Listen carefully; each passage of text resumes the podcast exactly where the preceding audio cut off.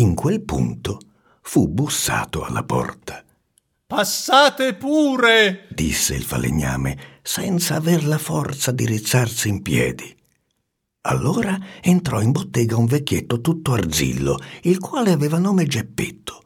Ma i ragazzi del vicinato, quando lo volevano far montare su tutte le furie, lo chiamavano col soprannome di Polendina, a motivo della sua parrucca gialla che somigliava moltissimo alla Polendina di Gran Turco. Geppetto era bizzosissimo. Guai a chiamarlo Polendina. Diventava subito una bestia e non c'era più verso di tenerlo. Buongiorno, mastro Antonio, disse Geppetto. Che cosa fate costì per terra? Insegno l'abaco alle formicole. Buon provi faccia. Chi vi ha portato da me, compar Geppetto? Le gambe. Sappiate, mastro Antonio, che son venuto da voi per chiedervi un favore. Eccomi qui, pronto a servirvi, replicò il falegname, rizzandosi sui ginocchi. Stamani m'è piovuta nel cervello un'idea. Sentiamola. Ho pensato di fabbricarmi da me un bel burattino di legno, ma un burattino maraviglioso che sappia ballare, tirare di scherma e fare i salti mortali. Con questo burattino voglio girare il mondo per buscarmi un tozzo di pane e un bicchier di vino. Che ve ne pare? Bravo, Polendina!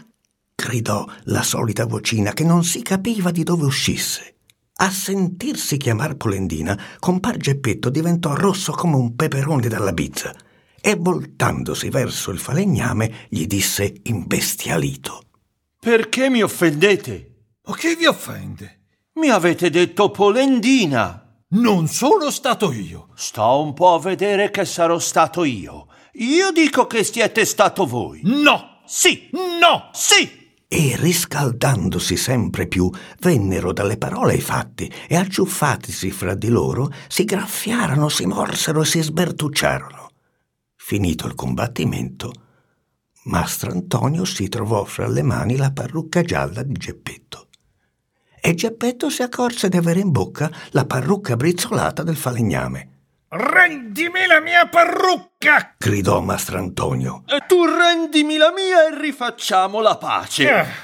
I due vecchietti, dopo aver ripreso ognuno di loro la propria parrucca, si strinsero la mano e giurarono di rimanere buoni amici per tutta la vita. Dunque, compar Geppetto, disse il falegname in segno di pace fatta. Qual è il piacere che volete da me? Vorrei un po' di legno per fabbricare il mio burattino.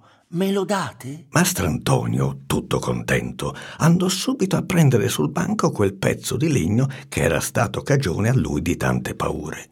Ma quando fu lì per consegnarlo all'amico, il pezzo di legno dette uno scossone e sgusciandogli violentemente dalle mani andò a battere con forza negli stinchi impresciuttiti del povero Geppetto. Ah!